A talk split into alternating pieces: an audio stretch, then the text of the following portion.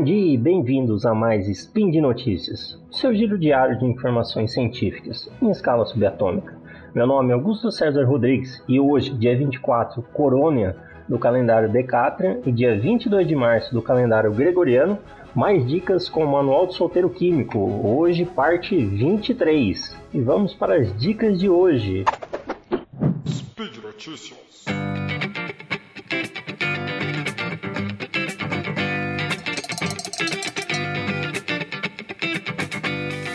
Começando para você que come feijão e tem problema com gases. É isso aí. É, não, não só o feijão, mas o ovo, o repolho, já é meio conhecido, eles, eles acabam. Eles são difíceis de, de, de, digestão, né? A digestão desses alimentos é mais complicado. Então, por que, que é mais complicado? É, vamos falar do feijão em específico, porque é a, é a dica de hoje. É, o feijão possui carboidratos que exigem a presença de enzimas específicas para que ele seja digerido no nosso organismo. A falta dessas mesmas, ela acaba resultando em flatulência, né, quando o alimento é consumido. Então, como que a gente consegue fazer essa, essa redução na, na, redução da geração de gases quando a gente consome feijão? De certo modo, a gente vai fazer uma pré-digestão antes de comer ele. É só você deixar o feijão de molho de um, é, dia para o outro, antes de você ferver ele, que já ajuda. Né? Além de ele facilitar o cozimento, depois na temperatura, ele auxilia na eliminação de solução do, desses componentes. Tá? Então, para quem já deixa o feijão de molho num dia para o outro, para depois no dia ferver, já ajuda bastante. Só que tem uma maneira melhor ainda. Além de deixar o, o feijão de molho, você pode colocar duas, três rodelinhas de limão. O ácido cítrico do limão vai ajudar já nessa, nessa quebra dos carboidratos do, do feijão, nessa pode se chamar de pré-quebra, talvez, é, vamos bem entre aspas aí, uma que, pré-quebra desses carboidratos, ajudando na sua digestão. Então, deixar o feijão de molho, acredito que bastante gente já faz isso. Só que se você colocar umas duas, três rodelinhas de limão, o ácido cítrico do limão vai ajudar a dar uma pré-digerida nesse, nesse feijão e com isso não vai, não vai gerar tantos gases assim que te incomodam depois da, da sua refeição, beleza? A próxima agora, esse daqui é para os momentos de emergência. Sabe quando você vai coloca uma chave na fechadura e ela quebra, quebra a chave, o pedaço da fechadura fica lá dentro? Então, numa emergência, é, para você que não, não vai conseguir, não vai dar tempo de chamar um chaveiro, você precisa, no momento, como é que você faz para tirar esse pedaço de chave que ficou dentro da fechadura? Pega uma cola de silicone, sabe o bastão da cola de silicone que você coloca na, na pistolinha? Pega ele, sem, sem a pistolinha da, da cola, tá? Pega esse bastão, essa vareta de silicone, pega um fósforo, coloca fogo na ponta dela até ela derreter e aí você aperta na fechadura. Logo ela vai esfriar. Quando ela esfriar, ela vai grudar nesse pedaço da chave que ficou lá dentro. Aí é só puxar e tirar a chave que estava travando, travando a sua fechadura. Ah, isso é ótimo para é, para emergências. Então, sempre que você precisar tirar um pedaço de chave que quebrou dentro do miolo de uma fechadura, uma varetinha de silicone, esquentou a ponta do silicone, colocou na, na, na, chave quebrada lá, esperou secar um pouquinho e puxa. Ah, Augusto, eu não tenho vareta de silicone em casa. Bem, tá aí um motivo para você ter já então, beleza? E aproveitando, é legal só dar curiosidade aqui sobre o silicone. E ele, na verdade, ele foi, é, ele foi produzido pela primeira vez em 1943. O silicone ele contém na sua composição silício e oxigênio, tá? alternando eles. Essa mistura de, de silício e, e, carbono, silício que vem da sílica, tá? É Si, sílica, O2, tá? É silício. E o carbono, nosso conhecido carbono, dá origem, a origem a esse polímero silicone. Ele pode variar de, de líquido viscoso sólido, semelhante à borracha. Então, essa variação na forma física do silicone depende do tamanho da molécula. Moléculas pequenas, elas formam um silicone oleoso moléculas médias, um pastoso. Já uma, umas cadeias, umas cadeias de moléculas grandes, elas formam aquela borracha de silicone.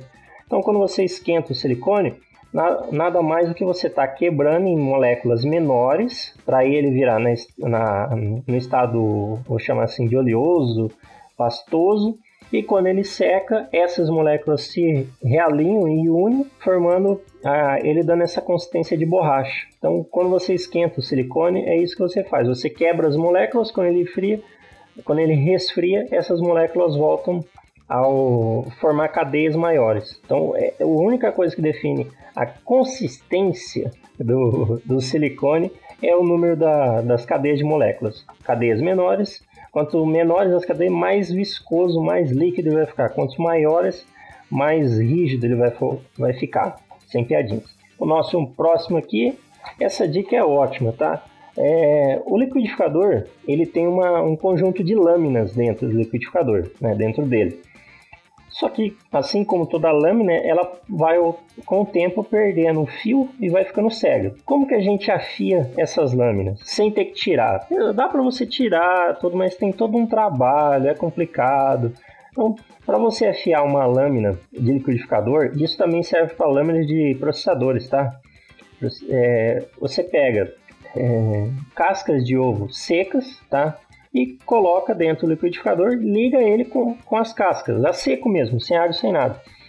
Essa, essas cascas elas vão afiar a sua a sua a, sua, a faca do a, afiar a lâmina, melhor dizendo, do seu liquidificador. Então colocou cascas de, de ovos secas dentro do liquidificador ou no processador, e ligou ele, se você ligar ele na função pulsar, melhor ainda, ou pelo menos na velocidade 1, tá? Que é mais devagar, bem lentamente. Pulsar ou, ou velocidade 1.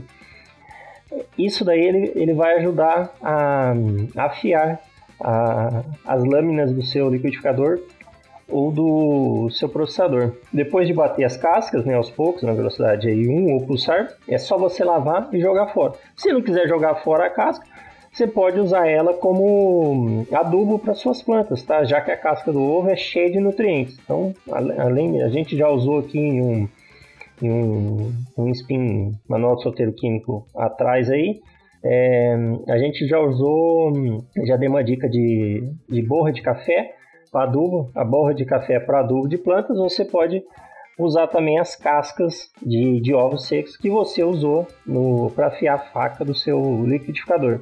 Isso acontece porque a, a casca de ovo ela, ela, é mais abrasiva do que a, do que a lâmina né, do seu liquidificador. Então ela vai arrancar pedaços da sua lâmina, micro pedaços, e deixar ela com, com, corte, com corte novo, beleza? A gente já falou sobre abrasividade, já demos dicas aqui de como afiar faca sem afiador. Dá uma olhada nos, nos spins manual solteiro químicos anteriores aí que você vai ver várias dicas. Então esse é o efeito que a que a casca de ovo seca faz no seu, na lâmina do seu liquidificador ou microprocessador. Ela é abrasiva, ela retira micro pedaços da sua lâmina, tornando ela afiada novamente. A próxima dica aqui é para você que usa ralador, para você ralar um queijo, um queijo mais pastoso ou até mesmo legumes. Sabe quando você passa o ralador, passa o legume no ralador ou um queijo mais pastoso, fica todo grudado na parte interna? Antes de você ralar, é, o seu queijo, o seu, o seu legume, unta ele de óleo, dá uma pincelada de óleo, óleo de cozinha mesmo. Isso vai fazer com que é, não, não fique grudado e facilita muito na limpeza depois. Então, pincelar, passar um pouquinho de óleo no seu ralador vai ajudar pra caramba na hora de limpar ele, porque não vai ficar grudado pedaço de queijo, de legume. O óleo, nesse caso, ele vai funcionar como um lubrificante ele vai impermeabilizar a superfície do ralador, com, com deixando que uh, o seu alimento entre em contato direto com o metal do ralador. Ele vai ficar ali praticamente é, flutuando em cima dessa fina camada de metal. De camada de metal não, de óleo. É assim que os lubrificantes funcionam. Eles, eles impedem que, que partes entrem em contato uma com a outra revestindo com uma película, com uma lâmina de óleo no meio, facilitando assim a, o movimento, enfim. É, pensou besteira agora, né? Com certeza. Então, o lubrificador é isso. Ele não, ele diminui o atrito entre duas partes. Ele vai diminuir o contato, tá? É assim que funciona. O óleo acaba funcionando como um lubrificante. E agora, é, nossa última dica pro verãozão quente. Isso aqui incomoda muita gente, né? Dois elefantes incomoda muito mais. Nossa, a piada foi ruim. Quem já assistiu esse filme? É, armadilhas para mosquitos sem veneno. Sabe aqueles mosquitinhos, aqueles pequenininhos, sabe, que fica enchendo o saco? Dá para você criar uma armadilha para pegar esses mosquitos sem usar nenhum é, inseticida, nenhum veneno do tipo. Então, como é que você faz? Vamos lá, marca aí. Vinagre, açúcar e detergente. Esses três. Você pega, pode ser num copo, você vai misturar o vinagre, tem que ser vinagre de maçã, tá bom? Isso aí é por causa do cheiro. A gente vai explicar a questão do cheiro dos insetos aqui, calma aí. Primeiro vamos para nosso, nossa armadilha.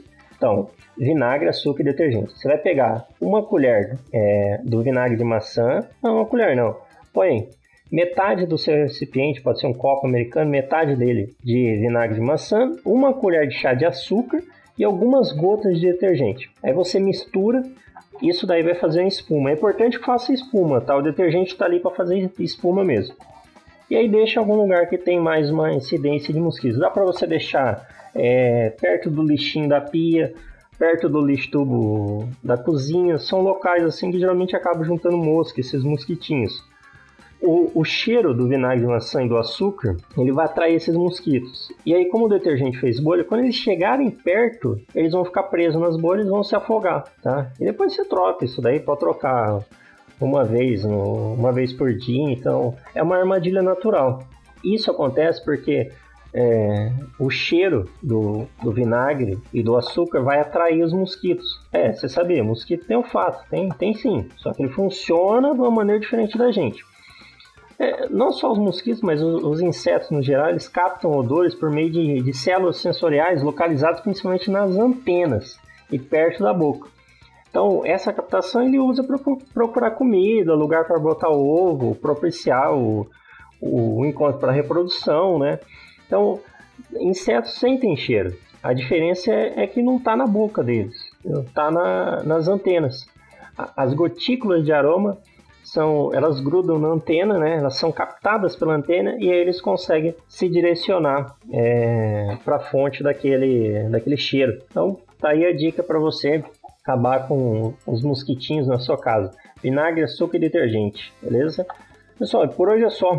Lembre que todos os links comentados estão no post. Deixe lá também seu comentário, elogio, crítica, declaração de amor. Beijo para Xuxa. Pra Xuxa. Lembra ainda que esse podcast só é possível acontecer por conta do seu apoio no patronato SciCash, tanto no Patreon quanto no Padrim. Um grande abraço. Se você quiser dar uma olhadinha, tem minha coluna Games no Lab.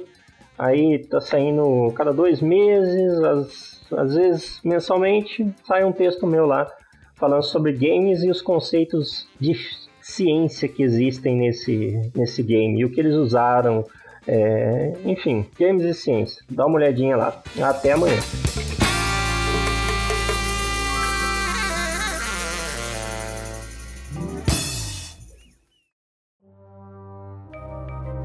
Este programa foi produzido por Mentes Deviantes. deviante.com.br.